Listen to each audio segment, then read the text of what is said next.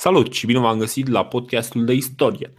Săptămâna asta uh, l-am lăsat pe Zopirion uh, făcut uh, una cu pământul către geții, cei viteji care l-au prins la cotitură și când nu se aștepta, i-au distrus armata de vreo 30.000 de oameni. Dar i-au făcut un moment frumos.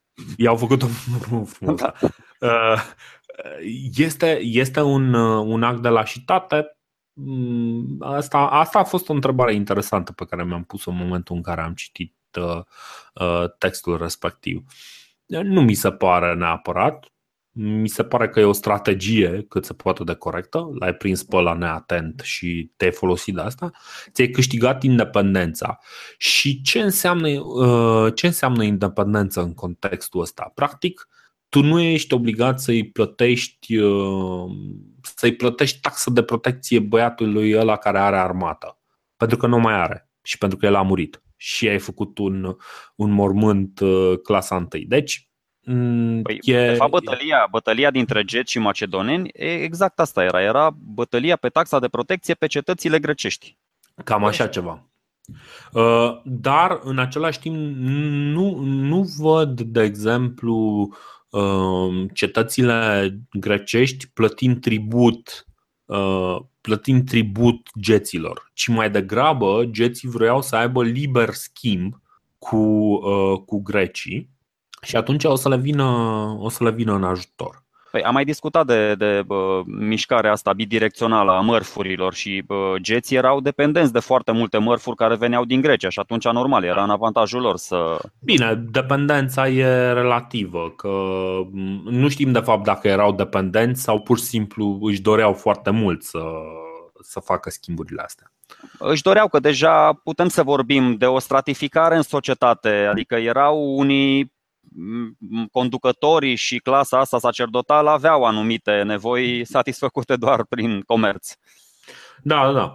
Uh, cum, cum spuneam, Tracia sub, uh, sub Zopirion uh, poate că începuse să pară stabilă, deodată cu, uh, cu dispariția lui Zopirion, din nou situația devine instabilă în, uh, în provincia Tracia și este instabilă într-un context chiar dureros pentru Antipater, cel care rămâne în, uh, în, în Macedon ca să-l apere, pentru că spartanii, sub conduce, spartanii care să nu uităm, ei nu se alăturaseră acelei uh, ligi, uh, ligi elenice care uh, participă în cucerirea Persiei. Chiar discutasem noi de curiozitatea asta, de ce i-au lăsat macedonenii pe spartan să mai supraviețuiască, de ce ne-au cucerit și pe ei?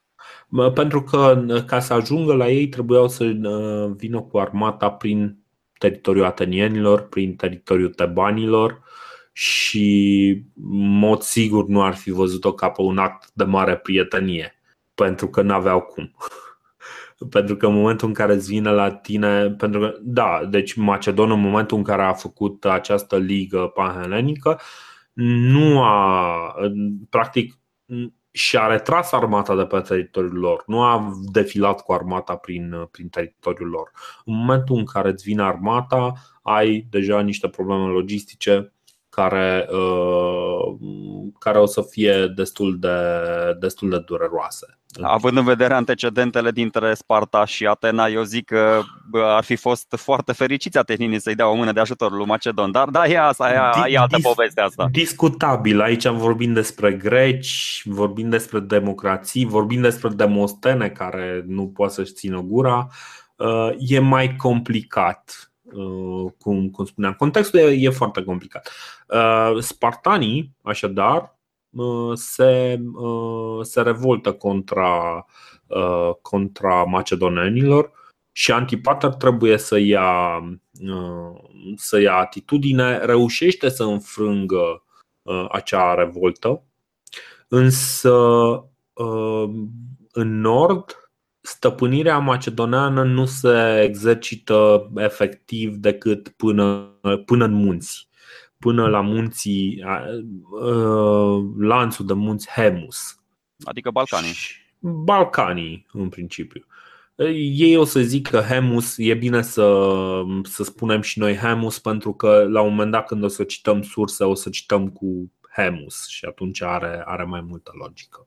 Ok. Uh, deci, practic, macedonenii nu reușesc să păstreze din Tracia decât ce este la sud de Balcani, la sud de, de munții Balcani. Uh, munții Balcani care sunt destul de generoși în, în, în lățime, să zicem așa, și uh, oferă practic o graniță naturală care nu e chiar atât de ușor de trecut. Um, și o să vedem că întotdeauna e o, e o problemă să treci cu armata de, de, de acești munți. Știi că sunt generoși în înălțime, contrar uh, a ceea ce credem noi, sunt mai înalți chiar și decât Carpații. Da, foarte, foarte frumos din partea lor. Uh, și uh, ce se întâmplă între timp? Uh, vestea pe care o primește Alexandru în legătură cu, cu Zopirion o primește în momentul în care el era deja pe val. Nu, uh, nu prea are ce să facă, nici nu știu cât de mult îi pasă lui, uh, lui Alexandru că din nou uh, uh, nesimțiții aia s-au apucat să, să mai facă câte o năzbâtie. Probabil în mintea lui e că bine, ok, la un moment dat o să mai trimit pe unul să, să aibă grijă de ei. El probabil că era în Babilon, se distra acolo, îmbătat de euforia puterii. Exact. Uh, povestea, povestea lui Alexandru, pe care iarăși nu o să o urmăm foarte, foarte mult, este că după ce reușește să cucerească ceea ce, din punctul lui de vedere, era tot universul cunoscut, uh, tot universul cunoscut înspre, uh, înspre est. După ce reușește chestia asta, e neclar de ce, dar moare la vârsta de 33 de ani, vârsta magică, și uh, moare la 13 iunie 323 înainte de Hristos în Babilon. Ceea ce lasă în urmă o situație foarte, foarte, foarte complicată. El are un frate, are un fiu, mai are încă un uh, fiu. Lucrurile devin foarte, foarte complicate. În cele din urmă pornește un prim, un prim conflict între, între generalii și apropiații lui, uh, lui Alexandru, din care Antipater uh, este oarecum uh, învingător și toți cei care îl susțin pe Antipater o să aibă de profitat. Și practic urmașii lui Alexandru, care se numesc Diadohi, uh, Diadohi fiind, uh, cred că grecescu pentru urmași, dar nu sunt sigur, nu sunt foarte sigur, nici nu m-a interesat. Um, urmașii lui se procla- uh, nu se proclamă de fapt încă regi, um, preiau conducerea diverselor satrapii sunt mai mulți care, care preiau aceste foste strategii, să zicem. Um, și ce ne interesează pe noi în Tracia este uh, Tracia este preluată de unul din, uh, din preferații lui, uh, lui Alexandru, Lizimah. Și acum o să vorbim un pic despre cine este Lizimah, pentru că o să, o să stăm un pic de vorbă despre el. Și, da, pe scurt, Lizimah este născut undeva în 361 înainte de Hristos. Tatăl lui e un prieten intim de-a lui Filip al II-lea Macedon, consilier, uh, un consilier destul de important. Uh, Lisimach și frații lui, că nu era singur, au avut poziții importante în cercul lui Alexandru, au fost educați în Pela cu, cu Alexandru. Alexandru nu a fost uh, educat la taicăsu la curtea regală, ci a fost educat în Pela. Pela care devine cumva capitala uh, pe vremea lui, uh, lui Alexandru, dacă țin bine minte. Uh, capitala Macedoniei. În 328 devine una din gărzile de corp ale lui Alexandru în campania din Persia. Și pentru, pentru acțiunile lui în, în India. Nu știu cum să interpretez chestia asta. Sursele mele zic că a fost încoronat, dar nu știu ce înseamnă lucrul ăsta, pentru că practic ca să fii încoronat trebuie să fii rege. Ori nu există vorba de rege, nu există ideea de rege aici. Acești diadohi, de fapt, iau rolul de strateg și ei devin strategii acelor regiuni pe care le preiau. Mm, nu știu ce să spun. Uh, au trecut totuși 17 ani, da? Ziceai că Macedon a murit în 13 iunie, 323. Uh, Lisimach devine rege, cum zici tu, rege între ghilimele, al Traciei, da? și în Asia Mică și Macedonia, în 306. Deci au nu, trecut nu, nu, nu, nu, nu, stai. Uh, Alexandru moare în 323. Da. Și după moartea lui Alexandru, Lizimah primește conducerea Traciei. El își asumă titlul de rege în 306 și o să explic un pic și de ce ajunge să fie să se numească rege în 306. Păi asta uh, sunt totuși 17 ani, adică e, da, da, e deci, logic, e, să mai schimbe puțin uh, datele problemei. Da, cumva uh, el practic primește, primește această regiune și uh, rolul lui este să o uh, pacifice. Uite, în 321 se căsătorește cu fica lui Antipater, despre care știm cine este. Uh, da. Și, uh, cum spuneam, Imperiul lui, uh, lui Alexandru este preluat de mai mulți indivizi, uh, printre care cei care ne interesează cumva pe noi sunt Casandru, uh, Ptolomeu I, Seleucus I, și Antigon I, care toți sunt primii, cu excepția lui Casandru. Bănuiesc, spoiler alert, că moare. Ca de altfel toți cei care sunt implicați aici, pentru că nu e în vremurile foarte recente. Logic. Ok. Uh, hai că doar eu râd la gluma asta. Nu, dar nu mor nici măcar de bătrânețe, din păcate. păi, nu știu, Lizimach pare că moare de, de bătrânețe la cât cât îl duce. Nici, nici nu mi-am notat când moare, că nu m-a interesat foarte mult. Asta doar pentru că noi avem urma și da, exact, miloși. Exact. Suntem mai miloși, exact. Um, și ce se întâmplă? Um, practic, Antigon întâiul stăpânește uh, Asia Mică și, nu știu, o zonă, o zonă destul de, destul de uh, consistentă uh, și pornește la război contra, uh, contra lui Ptolemeu. Bine, acolo prima ceartă are loc în, în jurul uh, cadavrului lui Alexandru, după care ei continuă să se certe pe diverse pe diverse motive. Clar, uh, încep să se, uh, să se comporte ca niște, ca niște regi.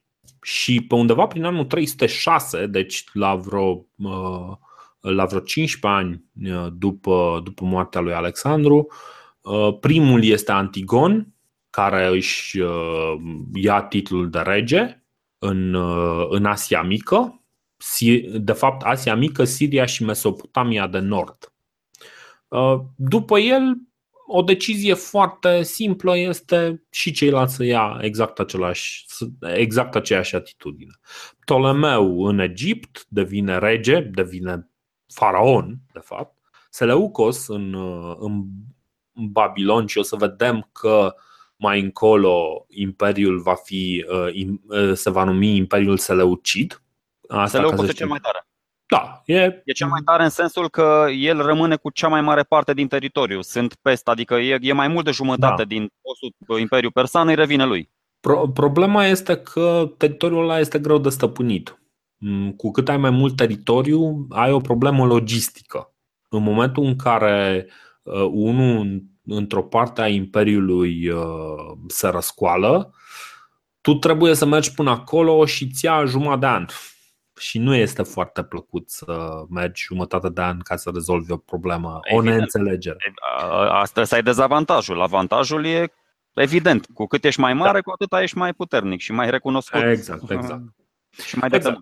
No, uh, Lisima, cum ziceam, are Tracia și Ionia și Casandru are Macedonia. Casandru fiind parcă unul din fiii lui, lui Alexandru, dar nu bag mâna în foc nu mai știu sigur exact.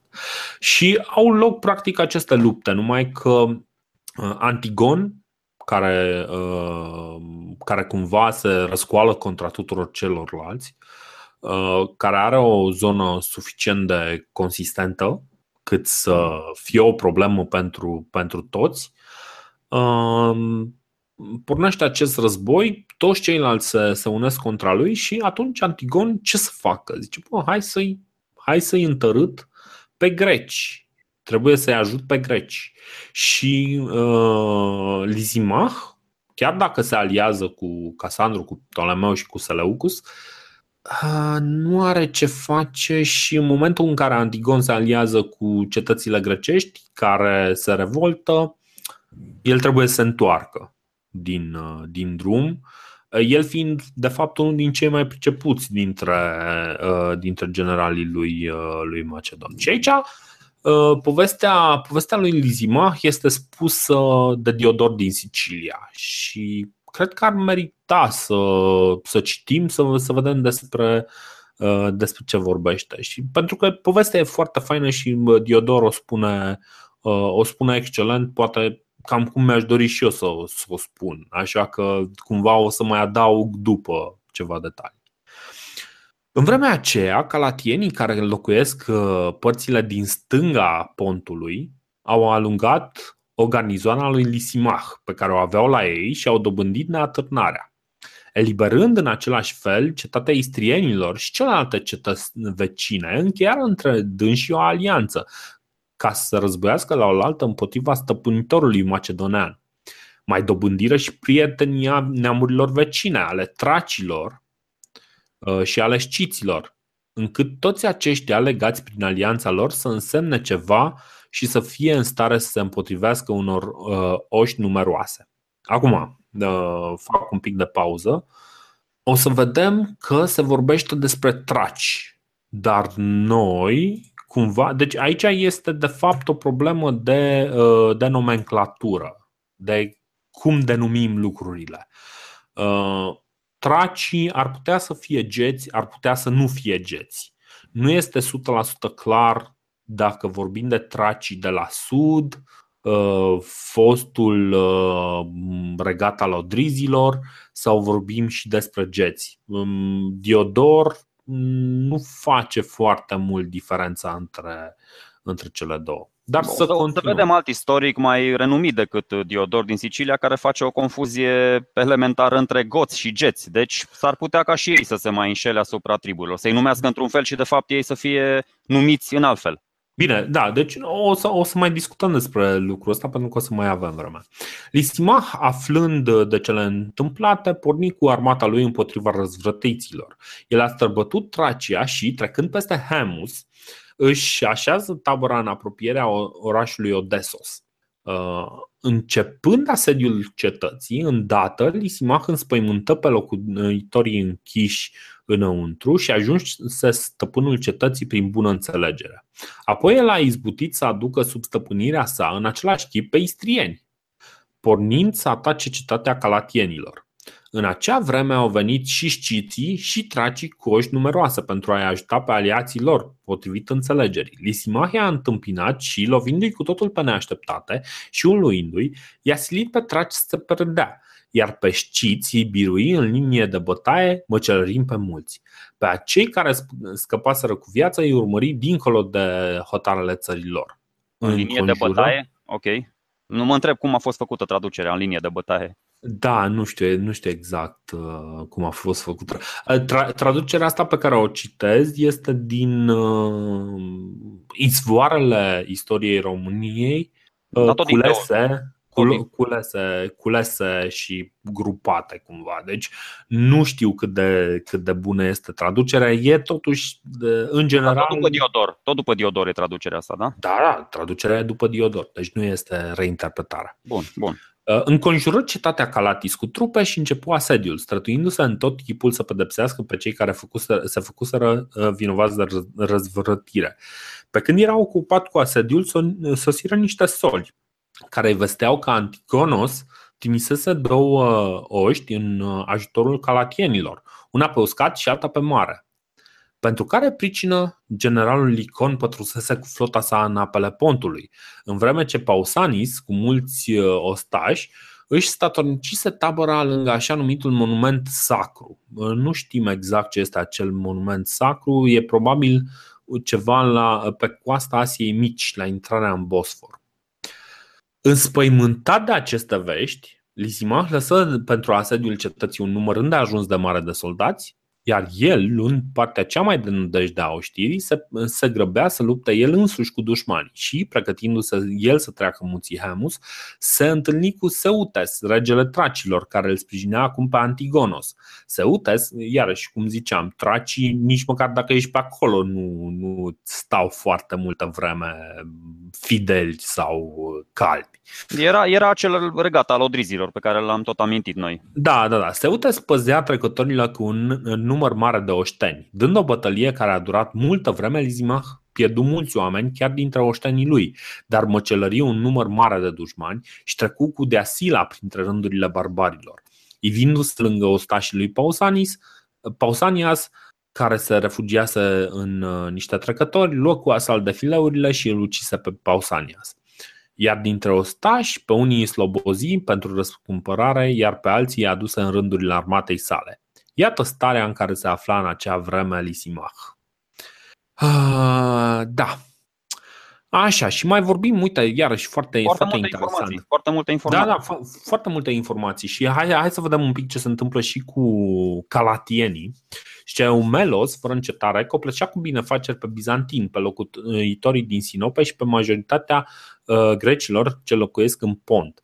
Locuitorii din Calatis, fiind asediați de Lisimach și apăsați de lipsa celor necesare traiului, Eumelos primi o mie de locuitori care ceda, cedaseră foametei.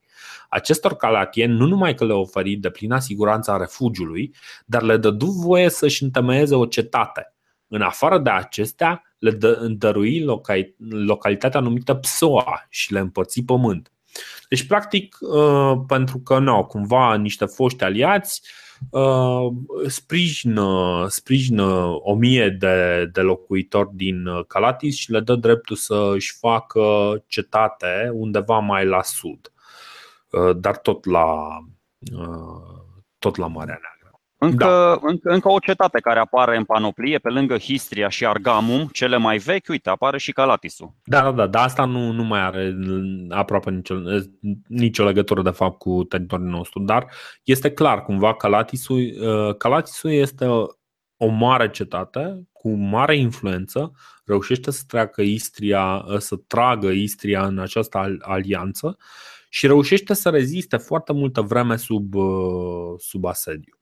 Ceea ce mie mi se pare foarte interesant și iarăși um, cumva confirmă acel uh, război între, între uh, diadohi care, iată, pe măsură ce, ce Lisimach uh, stă și, și asediază cetatea, trimite, trimite armată în, sprijin, în sprijinul uh, cetății Calatis.